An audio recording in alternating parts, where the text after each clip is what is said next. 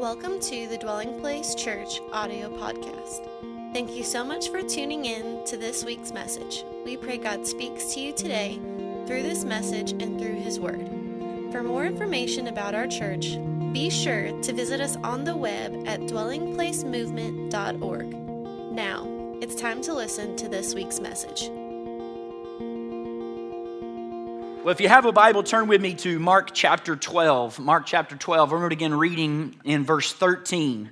Mark chapter 12, begin reading in verse 13. I'm going to read from the NIV today. Later, they sent some of the Pharisees and Herodians to Jesus to catch him in his words. And they came to him and they said, Teacher, we know that you are a man of integrity. You aren't swayed by others because you pay no attention to who they are. Listen to this butter nosing. But you teach the way of God in accordance with the truth. Is it right to pay the imperial tax to Caesar or not? Should we pay or shouldn't we pay? But Jesus knew their hypocrisy and he said, Hey, why are you trying to trap me? Bring me a denarius and let me look at the denarius. And they brought the coin and he asked them, Whose image is this and whose inscription upon the coin? And they said, Caesar's. And he said to them, Well, give back to Caesar what is Caesar's and give to God what is God's. And they were amazed at him. I'm going to talk this morning about politics. Now, I need you to be patient and I need you to be open and allow room for me over the next few moments in a public setting to struggle to find the right words. I need you to be gracious. David Lang, many of you may have heard his music. He was a great composer. He describes his craft this way. He said he writes music that he knows is very incredibly difficult for the world's even best musicians. And he says he does this because he says, I write for live performance. And he says, I need the audience to feel the danger of the musician struggling to find the right note. He said, I don't write music that's easy for me to do. I write the hardest music so that when I stand before people, people are thinking I'm about to mess up. This is what keeps them engaged. This is what keeps them on the front of their seat. So, this moment, this morning, will be me in front of you, struggling to find the right words to catch you in the moment on the edge of your seat. And my hope is that is if I keep my heart in the right place and you keep your heart in the right place as you listen, as I'm struggling to find the notes and you are called in the moment, you will hear the Lord speaking in and through and even uh, behind or on top of or even against my words about what He wants from you at this time. Now, this morning, I'm not assuming that everybody in here is a believer. So if you're not a believer, praise God, we're, we're glad that you're here. You don't follow Jesus. We're a church that's absolutely open for folks like that to attend and be a part of our church. But if you're here today and you're not a believer, let me just say something to you. I want you, for the next few moments, to try to hear this as Christians trying to make sense of the political madness we find ourselves in. How do we make sense of our political moments? The question, I think, begged, begging to be asked is what does Jesus say about politics? The title of this message is Politics of Jesus, Politics of Man. Now, what I want to do from the outset of this message is you bear with me to give you a few brief recap, recaps, I should say, of American political thought that has shaped the Christian understanding of the state and how Christians historically have been involved in the state, how they've interacted with government, how they've interacted with politics. Once we give the brief recaps, then what we will do is move from there to how we live as responsible disciples of Jesus in our culture today. And again, as I said, I want to ask for your grace because this, what I'm about to engage on, is a nuclear level controversy.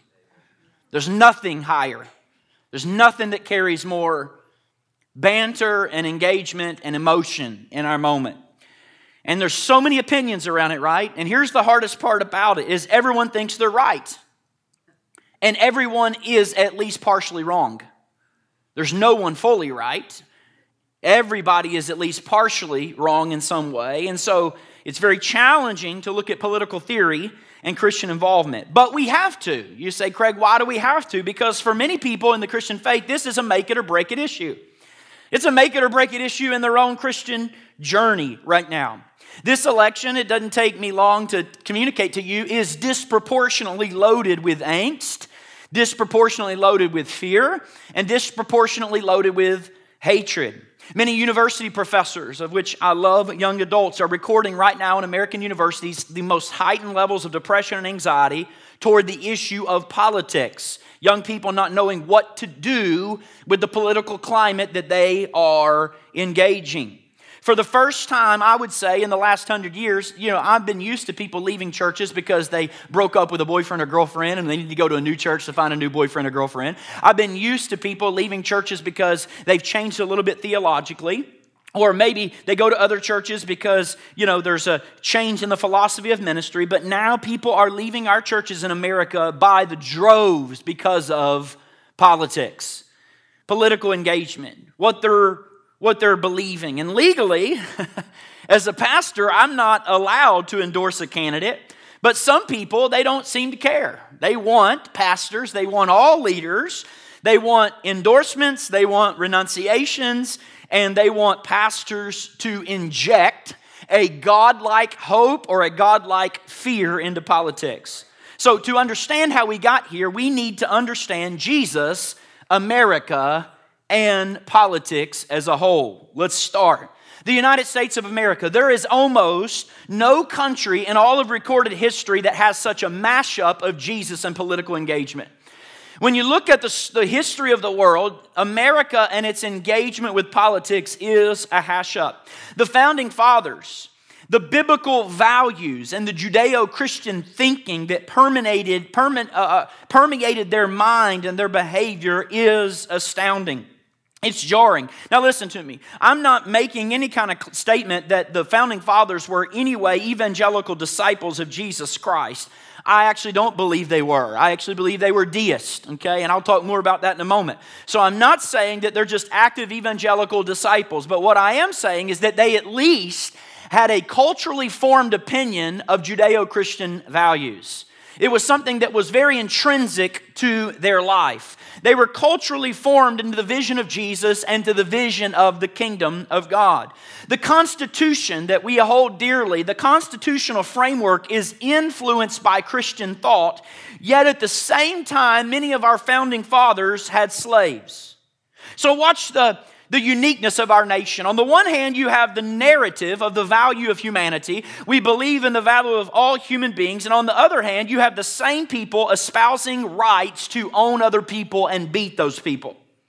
So think of our culture, 1861 to 1865, you have the Civil War. And if you study the Civil War, it's pretty fascinating because it's so stunning that both sides thought God was on their side. Both sides were praying conflicting prayers to the same God, thinking God would answer theirs above and beyond the others. They were convinced in the South that God was on their side, and they were convinced in the North that God was on their side. So you had these conflicting prayers prayed to the same God. Later on, after the Civil War, you have a conflict between science and religion and politics. Think, for instance, the Scopes monkey trial where Christians and their ability to control the greater American culture begin to be edged out by a secular worldview. Now, when Christians feel that something's being taken from them, we usually respond very terribly. So, in the Scopes monkey trial, now that the nation is moving away from a biblical worldview to a secular kind of scientific worldview, the fundamentalists and the modernists begin to get in debates about the authority of the Bible. They begin to debate the authority of Scripture. And Christians and Christianity, up to this point in American history, had the perspective that America and the world were broken, and so we as the church should be withdrawn from political engagement. After all, the church's main business was soul winning and waiting for the return of Jesus. That was the focus. So, changing the culture seemed like a lost enterprise. So, in the outset of our Christian reality, it was to stay disengaged from political engagement. But at the same time, mainline Protestant denominations, some of you were a part of those, maybe in your earlier childhood years, and particularly those liberal Christians, what did they do? They did the opposite. They began to address the social events of the day. They weren't considered, they weren't uh, uh, happy or content with a gospel that only waited for Jesus to come or only waited for a desire for soul winning. They wanted political engagement for today. So in 1947, a man named Carl Henry, he was a statesman of Christian thought. He wrote a book, you'll see it behind me, called The Uneasy Conscience of Modern Fundamentalism. Now, what a title. The title says everything. If you never read it, hold or reserve your, your, your judgment until you read it. And what did Carl Henry do in this? The title says it all. Leave it up for a moment. He said, Shouldn't we care just a little bit about the world we live in? He was calling Christians to say, You can't just say you're waiting for the sweet by and by. You gotta be, you gotta be worried about the, the culture that we live in today. Now, more movements were connected to this in the 1940s. You had the civil rights movement, where the explicit Bible rights were now being espoused, and ministers began to get involved. And they began to use their own pulpits to speak politically. Think of the civil rights era. In 1973, it led to one of the, the, the more prominent social re engagements of the evangelical church. 40 prominent, well known national evangelical pastors, they signed a document in Chicago called the Chicago Declaration of Evangelical Social Concern. So in 1970s now, this was a push to get Christians that were in America that were more concerned about culture and not just souls in the coming kingdom of God. This was a call to a prophetic witness to say, we as believers must get involved in politics. We can't just sit back and say we can be separate from it. From this came a man named Ron Sider. He wrote a book called Rich Christians in an Age of Hunger. Rich Christians in an Age of Hunger. And again, what was he doing? He was alerting evangelicals to the importance of what? Engagement now. Not just waiting for a coming kingdom, but being involved now. But then something happened. Something happened that woke up most disengaged, in times obsessed, soul winning fundamentalist. Something that they had not, previous to this point, been really involved in politics. You know what it was? It was an interview. It was an interview heard around the world. Now, that's not what it was called, but that's what I call it.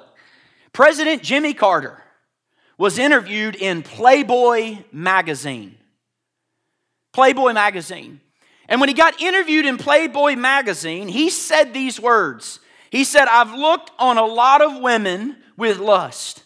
I've committed adultery in my heart many times. What was he doing? His intent was to say, I don't want to be a hypocrite. And the shock of America wasn't that a Christian man confessed to adultery in his heart. That was very common. All men know that. All women know that. That wasn't the shock. The shock of the nation was that the POTUS, the President of the United States would give an interview in Playboy magazine. Now, listen, y'all, in our pornified culture, Playboy is closing its doors. It's like Victoria's Secret. No one looks at, at Playboy anymore, okay? It is, it is soft, soft, soft porn, okay? But in that day, it was huge. It was a debacle. P- Playboy was an icon of immorality. So, a group of people in America could not believe that this is where America was headed. That the President of the United States would descend to the depths of an interview with Playboy magazine. So, watch this, church. A giant shift happened. Evangelicals and fundamentalists shifted from being separatist to cultural activist. You've got to see this. So now we have the 70s where all the end times obsessed evangelicals that had nothing to do with politics moved away from being separatist in the political world to being cultural activists. And the reason it was such a staggering shift is these people, what? The evangelicals were now partnering with people that they had condemned for uh, over a century, saying, oh, they're immoral. And they partnered with those people for the sake of national morality. So, for the first time in U.S. history, you have evangelicals partnering with people they don't believe in theologically or believe with. Major, major shift in our nation. So, one author calls it this. He says, historically, and contrary to its detractors, another democratic quality of the religious right has been its religious, watch this, inclusiveness. Falwell's majority was specifically designed to embrace Protestants, Catholics, Jews, and Mormons. The pro life movement involved close cooperation between fundamentalists and Catholics. Establishing a political coalition based on shared moral values has required the toning down of theological exclusivity. We had to tone it down. Why? And we had to overcome the prejudices that we had previously. So now in the 70s, we see a move towards more political engagement. Uh, engagement. In some sense, watch this, church, the moral majority unleashed prophets. So Christians became prophets, they became uh, individuals who were priests, next slide, and kings. Let me give an example. Prophets were now released. Those with critical distance and spoke to the culture. James Dobson, Why do you think his program started? Focus on the family. He maintained political prophetic distance as a prophet to declare we will not succumb to the values that the culture puts on our families. Then you had priests like Billy Graham. Billy Graham, seemingly, I know it's not true, met with every president in the history of the United States of America. And they listened to him and confided in him. They brought him close. You had these priests that were stepping up to power, these priests that were stepping up to political engagement. And then you had those who were kings and kingmakers, like Pat Robertson, who literally sought to run for president himself. Why? To get America back on track. And this, my friends, is what many of you, and listen, moms and dads, many of your kids have reacted against the decline of the moral majority. Because after decades of strong political involvement, the family has functionally fallen apart, and James Dobson has done nothing. Porn is rampant and destroying our adolescence. Gay marriage was legalized, anyways. And many Christian leaders were hypocrites, discrediting the movement of Christianity as a whole because they were caught in sex scandals and financial impropriety. Now, if that wasn't enough, on top of that, we have faced 9 11 which many conservatives have now said is God's judgment against America for her lack of God. Now we have a war against Islam where God's on our side. And then we have the reaction to that. We have a change of generational leadership. Generational leadership is shifting very quickly in the modern age. And what we are left with in this election called 2020 is, let me just quote it for you, an idolatrous disillusionment from almost everybody. One author put it this way The recent political cycle has shattered the lens through which the American church has looked at politics through much of our lifetimes. We know biblically that Jesus is the Lord of heaven and earth, and we know He cares about the kind of world we're creating, but those theological principles seem largely disconnected from the realities we face in an increasingly post Christian culture. Our societal problems seem so complex and nuanced that the answers we've been given no longer seem applicable. How should the church engage our culture? Many talk about becoming more missional. Others talk about taking our culture back for Jesus. But it has been my experience that the typical Christian, rather than feeling fired up or threatened by these ideological campaigns, simply feels sad, confused, and overwhelmed. And you're sitting here on church in October 2020, and I could be honest, most of you are sad, confused, and overwhelmed. On top of that, Christianity seems to have a pretty poor track record whenever we are given the reins of power. We have a really bad track record. People say Christians should remain distant and out of politics. Man, just build the church. Don't worry about politics. Remain your prophetic distance. Ellul, who was a French professor, philosopher, this is what he said. He said, Politics is the church's worst problem. It's a constant temptation the occasion of her greatest disasters, the trap continually set for her by the prince, speaking of Satan, of this world. So they're saying, let's not get entangled in other things. Right, church? It's easy. That should be our response to politics, right? Or wrong? See, it's not that simple, is it?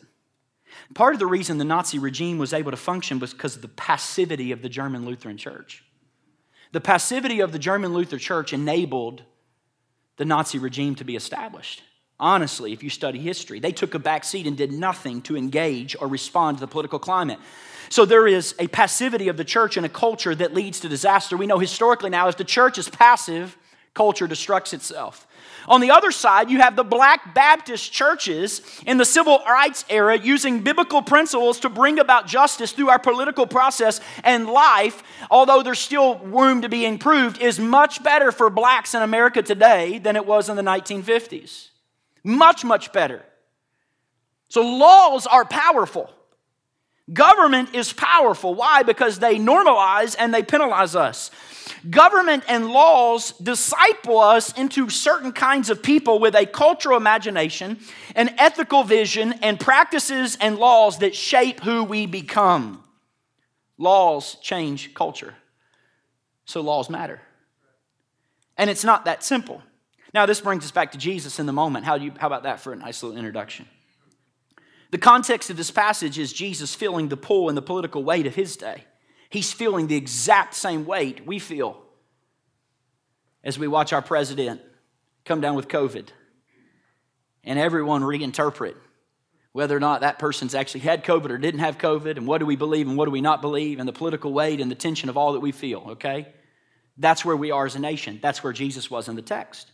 The context of this passage, can I tell you just quick, is Jesus feeling the pull and the weight of political involvement. In his day, at this point in the gospel, this is Mark's gospel, Mark chapter 12, it's the last week of Jesus' life. Now, feel this for a minute. He's gone from his Galilean ministry, where he's been on the outskirts, to the center of religious power. He's walked straight up into Pennsylvania Avenue. He is in Jerusalem and he's there during the Passover festival. That means God fearing Jews from all over the world are traveling to Jerusalem. The town is swelling. It's full of people with a subversive narrative.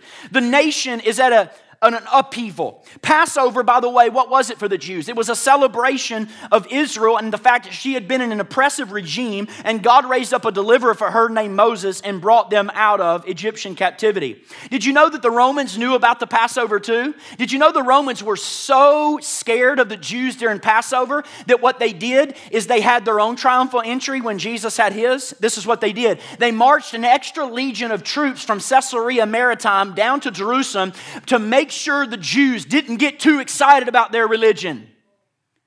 They were very scared in these moments because the Jews would celebrate Passover with such fervency and with such ignition that, that it would make the Romans feel a little bit scared. So you have, watch this, a cultural expectation for God to raise up a deliverer.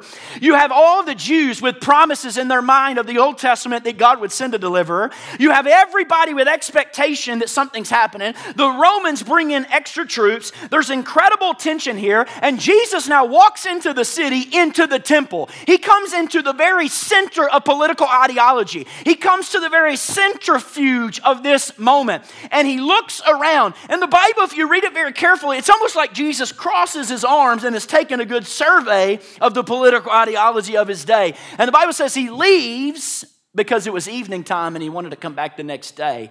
My interpretation is Jesus wanted to do what he's about to do in the broad daylight for everybody to see. So he goes back out on the mountainside, and the next morning he comes in. What does he do? He clears the temple. He overturns the money changers. He cleanses the temple, the place of worship, the place or what we call the house of prayer. And then he preaches against the religious leaders who ask him, By whose authority do you do this? And what does Jesus do? He responds with a parable essentially saying, You are illegitimate rulers. You leaders, you're illegitimate. Let's read Mark chapter 12. Verse 12 Then the chief priests, the teachers of the law, and the elders looked for a way to arrest him. Why? Because he just made them mad. Because they knew he had spoken this parable of illegitimate rulers against them. But they were afraid of the crowd, so they left him and they went away. Now, do you see the building tension? The political tension's high. The scene is set for a confrontation, and now we go back to our original text again, verses 13 through 17. So Jesus is trying to be caught, and they come to him and say, Jesus, should we pay the imperial tax? And he said, Bring me a coin. Why are you trying to trap me? He knew they were hypocrites, and he said, Hey, whose image is on this? They said, Caesar's. He said, Give to Caesar what is Caesar's and give to God what is God's. Now, here's the amazing thing the text said the Herodians and the Pharisees plotted together to catch Jesus. Herodians hated Pharisees. Pharisees were built by God to fight against Herodians. I mean, that's essentially two enemy groups coming together to try to catch Jesus. Nowhere in all of history are Herodians working with Pharisees. But what are they doing? They're coming together together to take out Jesus. So they work really hard. They get together. They find a great question to try to trap him. And this was a question that was not empty, folks. This was a question about political and politics for God's people. Now, let me tell you real quick what the imperial tax was. The imperial tax was a day's wages. It was an entire day's wages paid as a denarius, and every adult male in the entire nation had to pay this. You said, Craig, what did it pay for? It paid for Rome's ability to increase their army and keep oppressing the people. So you had to pay a tax that would cause you to be oppressed greater. Jesus is about to say, I want you to do that. You, you, you need to stick with me. You're about to pay a tax that is causing you to be oppressed even more. You're paying a tax to pay for a wrong government, a different government wrong government in your eyes, to keep you oppressed. The equivalent would be paying Pharaoh to keep you in slavery. In 6 AD, at Jesus' time, there was another Jewish town right outside Jerusalem that hated this. They revolted against it, so Rome came in and crushed them, killed them. In 66 AD, t- the temple of Jerusalem was sacked. You know why it was sacked? Because the people in Jerusalem said, We're not paying the imperial tax. So Rome came in and said, We'll take your temple. So watch this. Jesus is in this tension. Watch this. If he supports paying the tax, he's not the Messiah because he's an impostor. But if he opposes it, they can crush him by the Roman Empire. Watch this. Jesus is at the heart of his ministry, at the center of power, in the middle of the Jewish feast, filled with expectation and tension. He will lose his life or he will lose his momentum, and yet he has to answer. So, what does he do? He does what only Jesus can do. Hey, whose image is on it? Give back to Caesar what is Caesar's and give to God what is God's. Three things I see of what Jesus teaches about government and politics from this passage. Number one, are you ready? Christians should recognize and obey government. Christians should recognize and obey government. Look at verse 17. Give to Caesar what is Caesar's. Let me give you a picture of the coin. This is a denarius. Jesus just endorsed a blasphemous coin with a false God claiming to be a real God, pay it, and then let it be used to oppress you.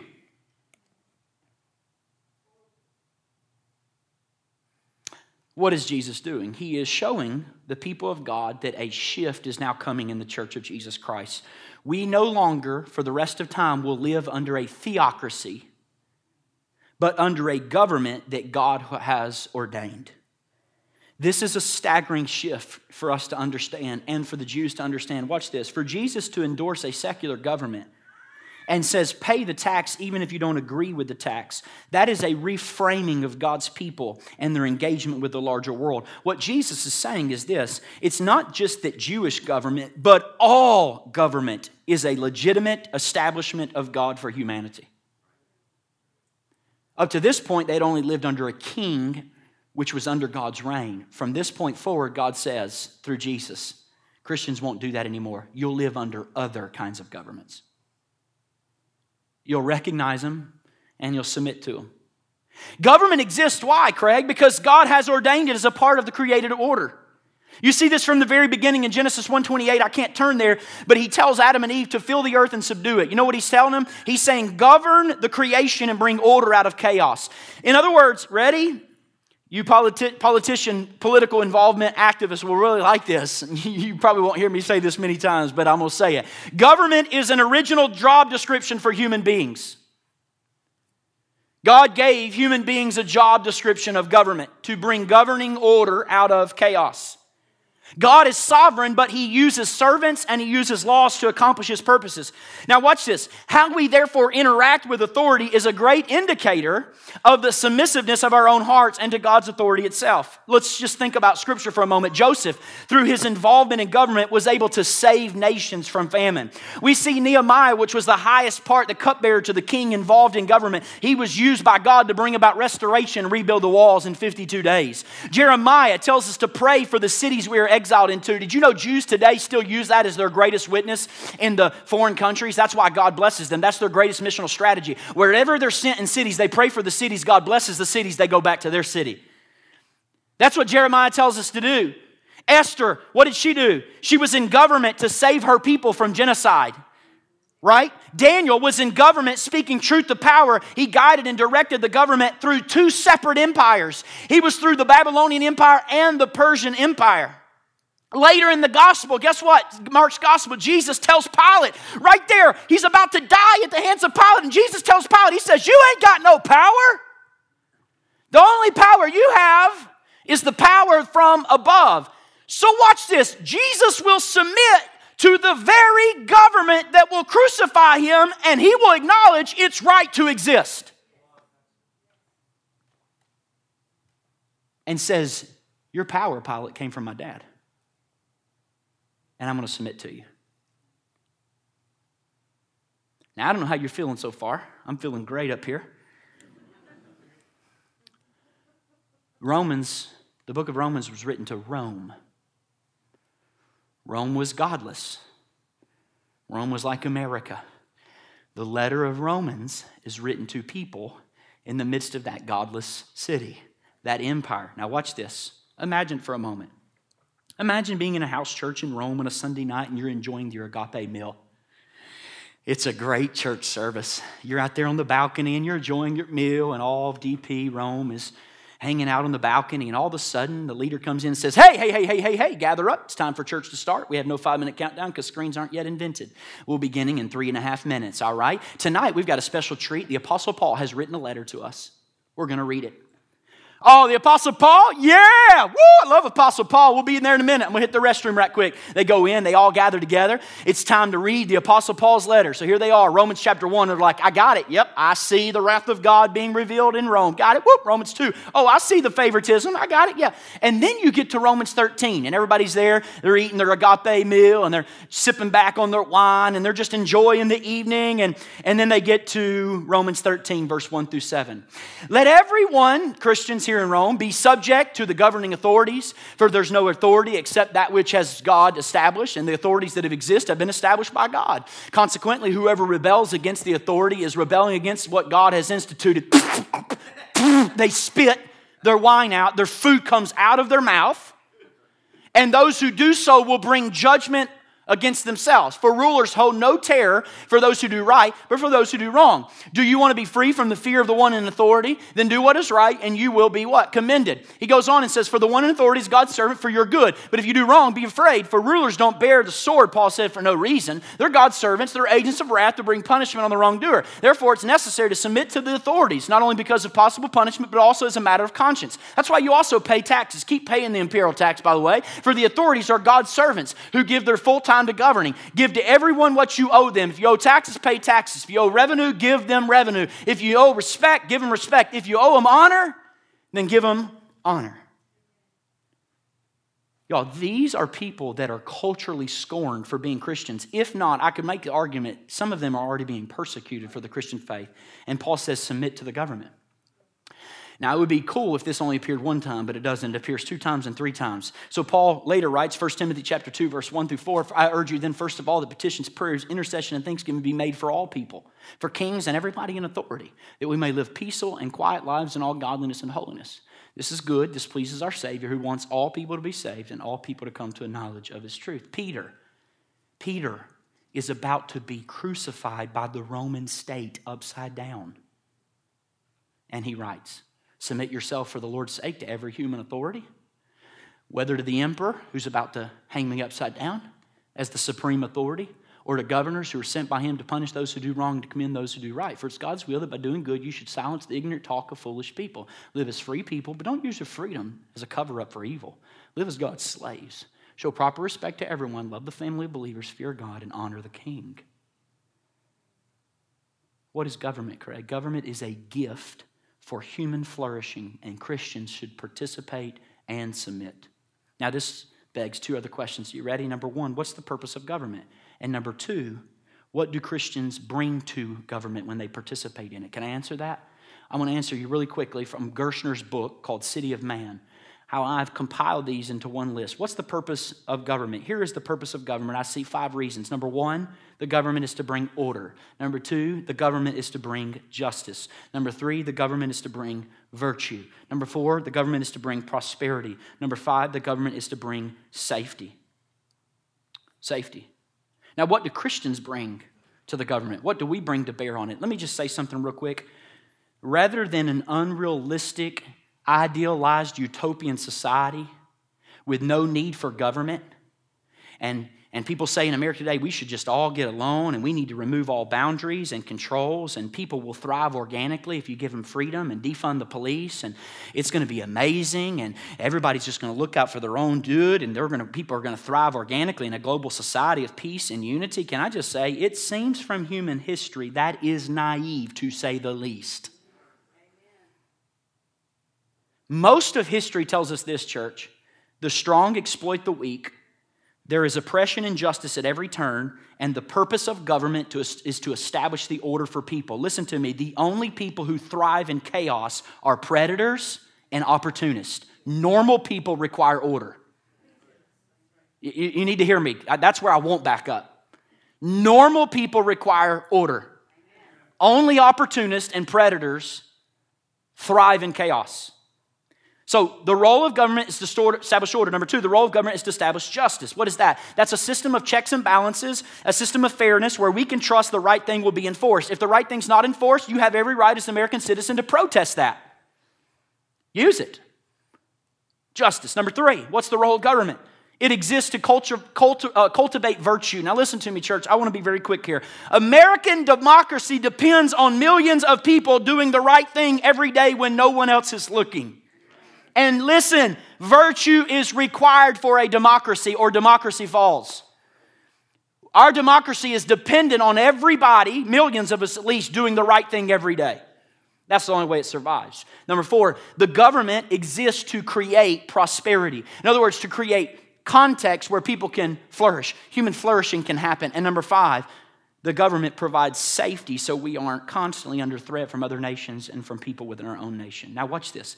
We can see that when these things work, people work well together. Guess what happens? People flourish. And God is glorified. Now, second question what do Christians bring to bear on the government that's unique? Why should then we get involved politically? Well, we're know, we know we're called to care for our neighbor, I'm going to give you five things that I think Christians uniquely bring to politics. You ready? Number one, Christians bring a vision of human dignity. What do you mean, a vision of human dignity? We, as Christians, believe every human is made in the image of God.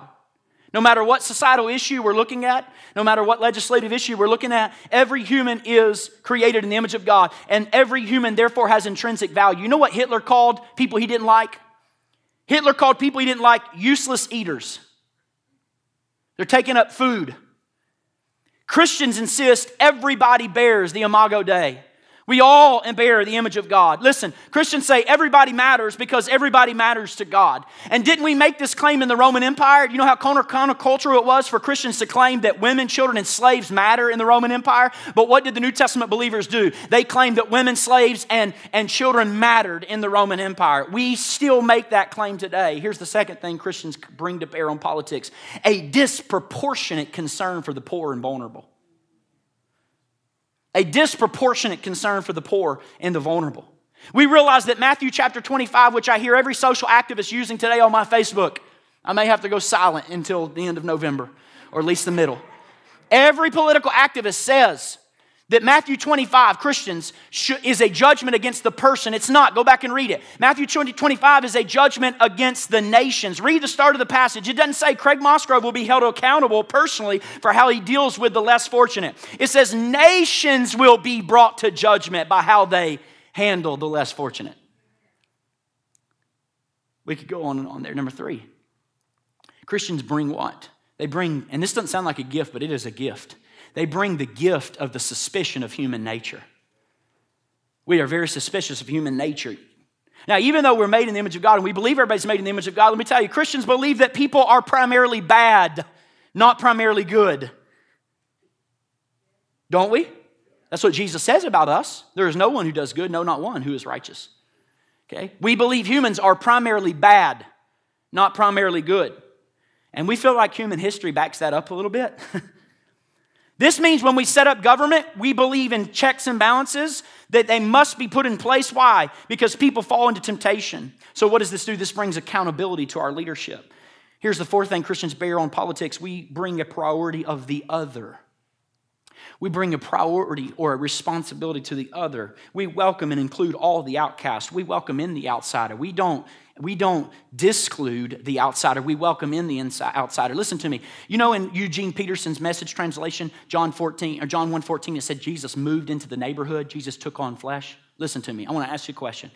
If Jesus' move is to move into the neighborhood, what spirit is behind the urge to keep others from moving into your neighborhood?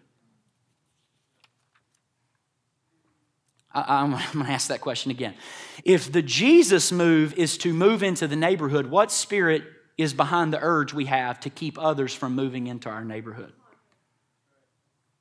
And lastly, fifthly, Christians bring the, and we don't like to talk about this one, they, we bring the power and the favor of God to politics. It is crazy, y'all, how much prophecy, dream interpretation, prayer, fasting, and miraculous intervention accompany people when they get in high levels of government in the Bible. In the Bible. Joseph got where he was through what? Character? No. Some would argue that, but dream interpretation, as did Daniel. What was Esther's tools? Fasting for a nation. Christians bring these things to bear on political involvement. So let me recap real quick because some of you are zoned out. What's the purpose of government? We gave five things. What's the Christian involvement in that political government? A vision of human dignity, concern for the poor and vulnerable, suspicion of human nature, responsibility to the other, and the power and favor of God. So, what I'm going to do, I'm going to quit talking for a moment so you realize I quit speaking. All right, welcome back. Okay. You may be asking the question now why are you going on and on about this, Pastor Craig? Hear me. The next time someone asks you, and they will ask you as a Christian, hey, how do you make sense of politics? What, what should we expect from our leaders? Uh, LeBron's doing real good. If for anything, please take a screenshot of this and open up your phone and say, Well, I'm glad you asked, because I think the five purposes of government are, and I think Christians can bring to bear these five things. You can actually sound intelligent and educated about Christians' role in government.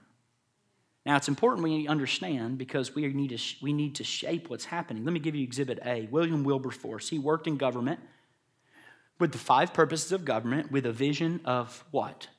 A concern for the other, a suspicion of human nature, a desire for the intrinsic value.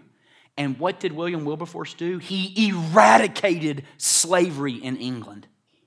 He had a, such a sweeping reform that one Yale professor said this of William Wilberforce. He said the abolitionists demonstrated that religion and conscience can be a force for good in the world, that the darkest instincts and destructive interests of humanity can sometimes be overcome, and that foreign policy idealism is possible and powerful. While there's little evidence that human nature has changed for the better over the past two millennia, a few historical events like Britain's abolition of its extremely profitable slave trade suggest that human history has also been something more than an endless contest of greed and power.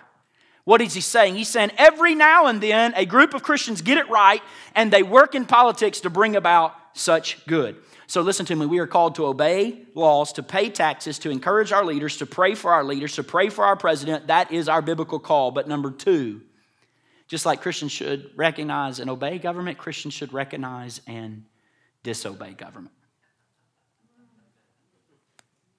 We should. Now you're about to see where skillful discipleship comes in because you got to know which areas to obey and which areas to disobey.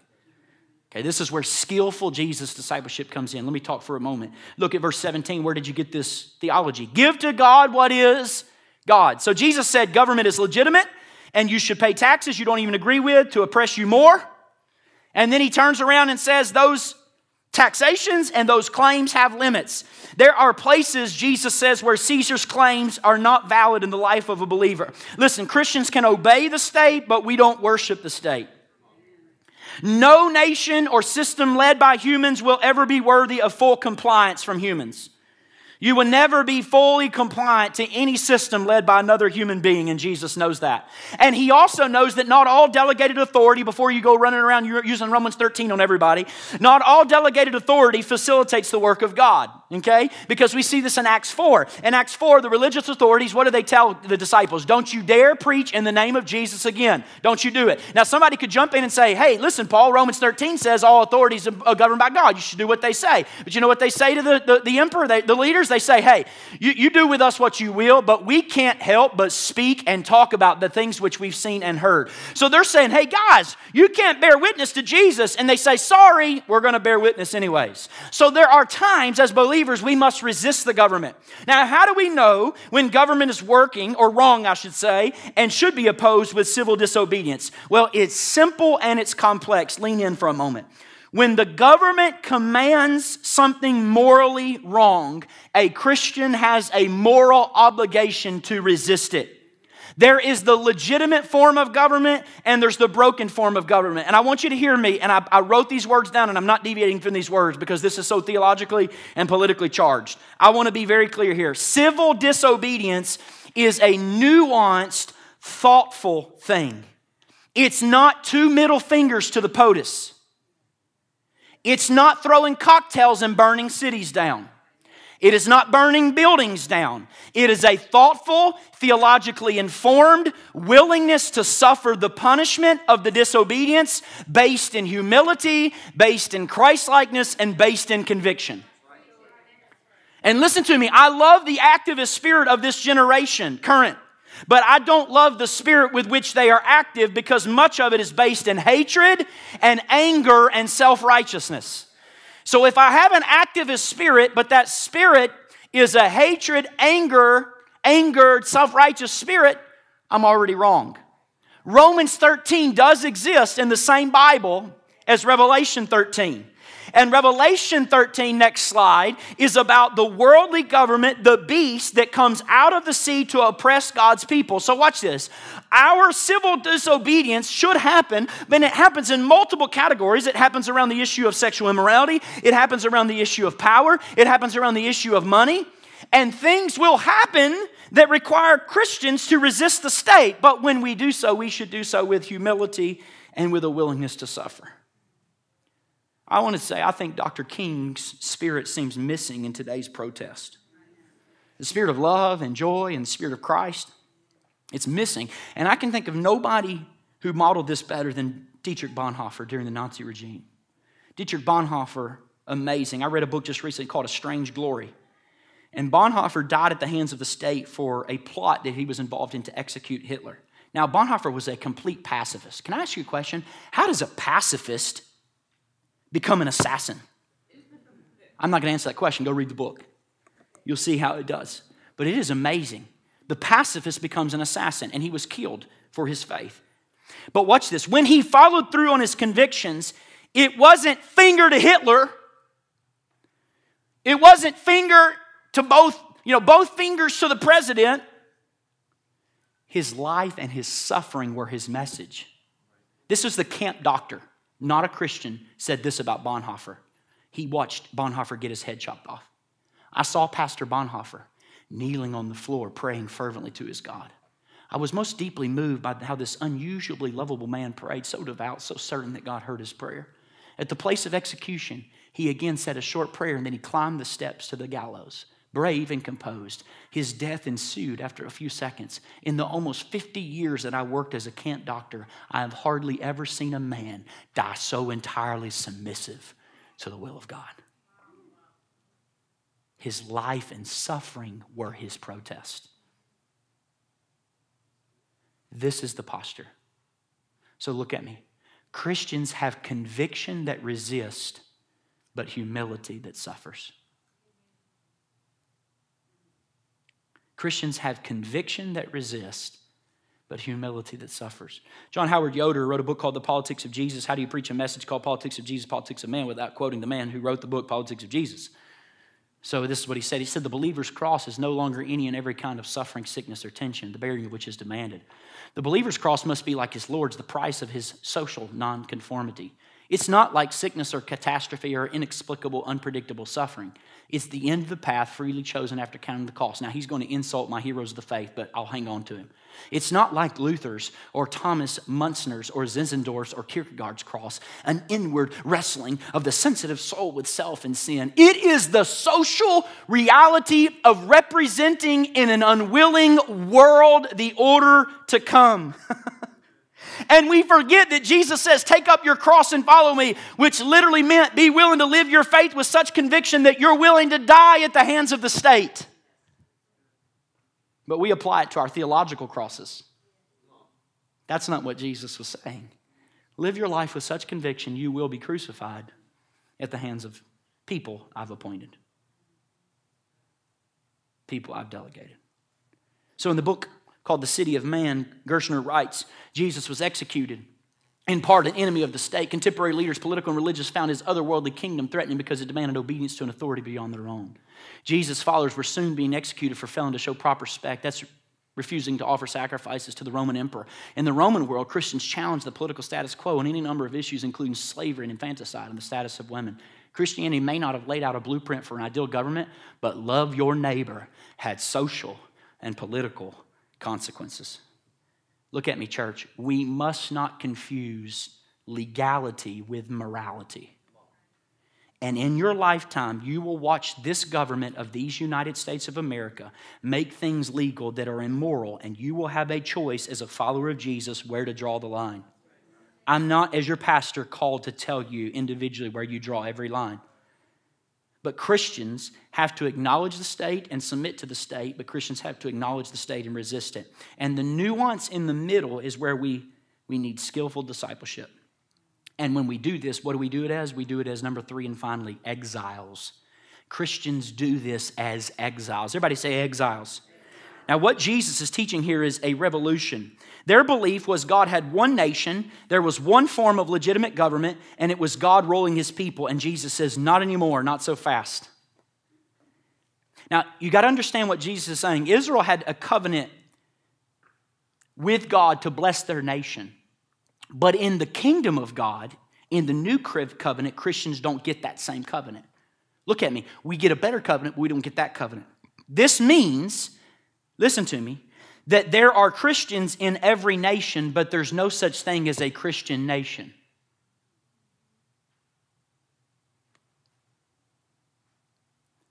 Hear me, hear me clearly. There are Christians in every nation, but there's no such thing as a Christian nation. What do you mean? As influenced as America was by Christianity and our founding fathers, this is not a Christian country. Why? Because there's no Christian covenant for a nation to call God to account on when we pray. We can't go to God and call God to an account that He made for our country because He didn't do that. The quest, and hear me, and this is where I get pushback the quest to reclaim some kind of idealized past of American history actually will be dangerous to our witness moving forward. When we say we're taking America back, America never was. Yes, America may have Judeo Christian values, and yes, we may be moving from them, but America is not a Christian nation because there's no covenant to call God to account of of that Christian nation. What are you saying, Craig? Jamin Goggin, this is what he said. He said, in a culture drunk on power in need of an intervention, the church has too often become a neighbor. In many places, churches openly affirm the way from below. Instead of being told how desperately I am in need of God, I'm repeatedly told in America how much God needs me. So, because we are not trying to control the world and bring in a Christian theocracy, we should be very wary of seizing power and trying to make the state Christian. We should be very wary of that. Why? Because the abuses that happen with holy wars and the abuses that happen with crusades and the abuses that happen with inquisitions, the church cannot be seduced by worldly power. I remember visiting the White House a couple years ago, and it was awesome. I remember the rush of adrenaline and to be in the halls of power and to think, woo, I'm in the halls of power. Meredith and I are walking through the White House. It was intoxicating. And you say, Craig, why do you say that? I say that a bit comically to address a reality, and that's this the seduction of power that's evident for Christians in America. Christians believe that we can thrive in any form of government and that we are always to have a posture of honoring and resisting at the same time. And here's where I'm telling us church, anytime we only embrace one or the other, all, all uh, obedience or all resistance, anytime we do that, we are in danger of distorting our witness and our message. So Scott Sauls says this. He says, when those in power made Christianity the state religion, the church began its t- decline towards irrelevance. Look at me, church. Christians are now part of a global community and body that is not embodied in any one government, any one place, or any one nation. Listen to me. Exodus 19 said, You will be a special nation, but now there are no special nations. There are Christians who are special in every nation. And I'm not undermining any and all of people who've paid the ultimate price for our democracy. That is not an undermining statement at all. But there's no such thing as Christian nations. There's Christians who are in every nation.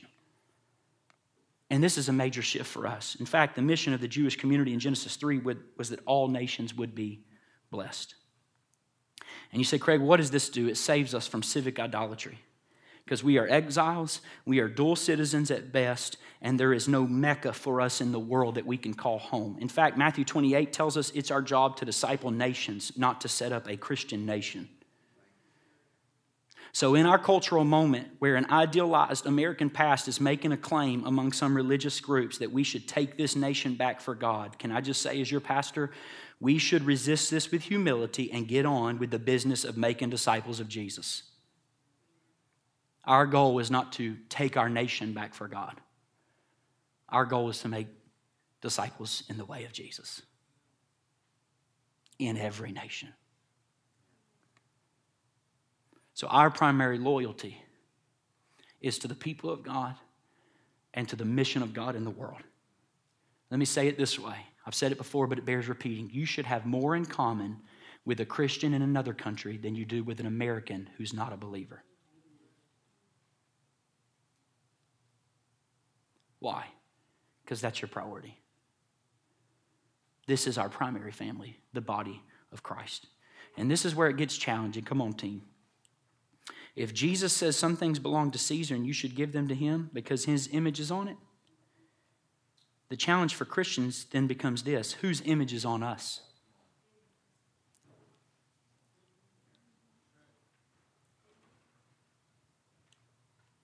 We have the image of God on us, church. And that means Caesar can have his things. But God says, I want all of your life because you are mine and you bear my image. You give to Caesar whatever Caesar's, but you're not Caesar's, you're mine. Your sexuality is mine. Your appetite's mine. The way you eat is mine. The way you work out is mine. The way you work is mine. The way you parent is mine. Because on your coin is the face of Jesus. And we have to give to God what belongs to God. Because you bear the image of God, because He is stamped on your life. Therefore, give the whole of your life to Him. Now, because I'm out of time, tonight at 5 o'clock,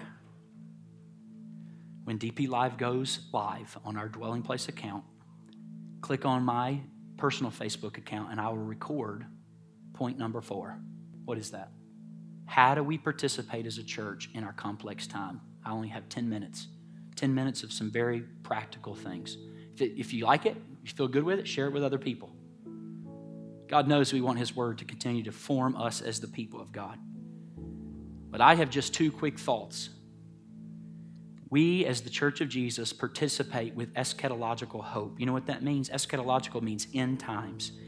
That means we cannot be too heartbroken by what's happening in America, and we cannot be too excited about what's happening in America.